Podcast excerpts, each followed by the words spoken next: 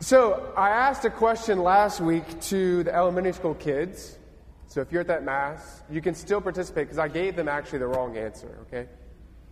But I asked them a question How many times do we celebrate the Feast of Thanksgiving in a year? So that's my question to you. So, if you think the answer is one, raise your hand. Ah.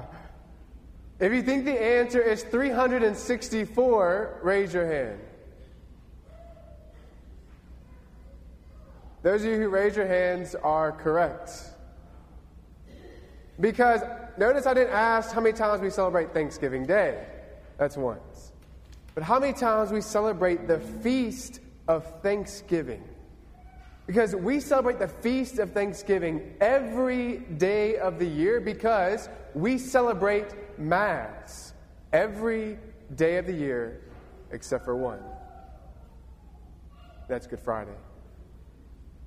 Because we celebrate the Feast of Thanksgiving, because we celebrate the Eucharist. And in Greek, the word Eucharistia means literally thanksgiving. And so when Jesus was at the Last Supper and we hear the gospel writers tell us that he broke the bread and gave thanks, the word they use is Eucharist, that he gave Eucharist at that moment. And so I think that the celebration of our Thanksgiving Day and what happened on that day so many years ago with the pilgrims is very relevant for us to understand what happens at the Mass. A couple elements of Thanksgiving Day, that original day of what happened. What they were doing was celebrating the great harvest in their area. That's the first. They were celebrating the harvest. The second thing is that they came around a table with food.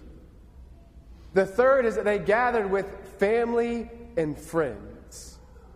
And then all subsequent Thanksgiving days after that was a memorial or a remembrance of that original Thanksgiving meal that they celebrated. And so we have four elements. They celebrated the harvest, they gathered with family and friends, they gathered around a table with food, and every Thanksgiving Day was a remembrance of what took place. I hope that sounds familiar because that is exactly what happens at every single Mass. And the reason they had this understanding, these original pilgrims, is because they had a biblical and scriptural understanding of what it meant to give thanks. And so, we, as a community of faith and as beloved sons and daughters of our Father, we gather as one family every single time we go to Mass. And when we gather, we gather around a table. There's something a little different about our table, that our table is called an altar because a sacrifice takes place. It's both a meal and a sacrifice. On top of that, we celebrate a harvest. What is that harvest? The harvest is the abundance of grace that God has won for us through the cross and resurrection of Jesus Christ.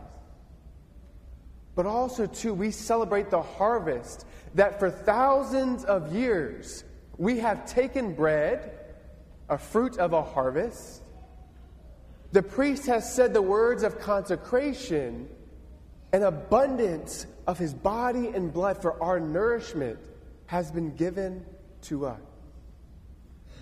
And we, like them, come to the altar, to this table of sacrifice, to eat with our family the body of Christ, to drink with our family the blood of Christ. My brothers and sisters, we have a unique opportunity.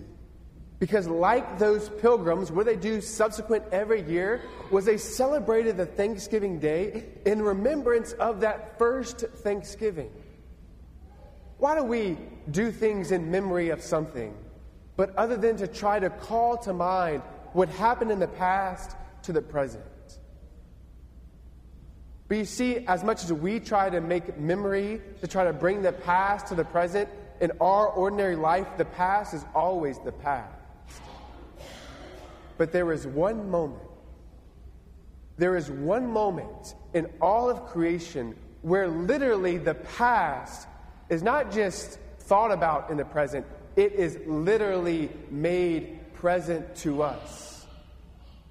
That moment is the holy sacrifice of the Mass. Because what takes place upon this altar is not just a sweet calling to mind of what happened for us for our salvation. No, it is the literal presence under sacramental signs of the passion, the death, the resurrection, and the ascension of Jesus Christ. Yes, you see bread and wine, but what is taking place on a spiritual level is literally Christ's death and resurrection for us. You ever notice why a priest stands like this at the altar? It's not to be comfortable, let me tell you. It gets rather uncomfortable.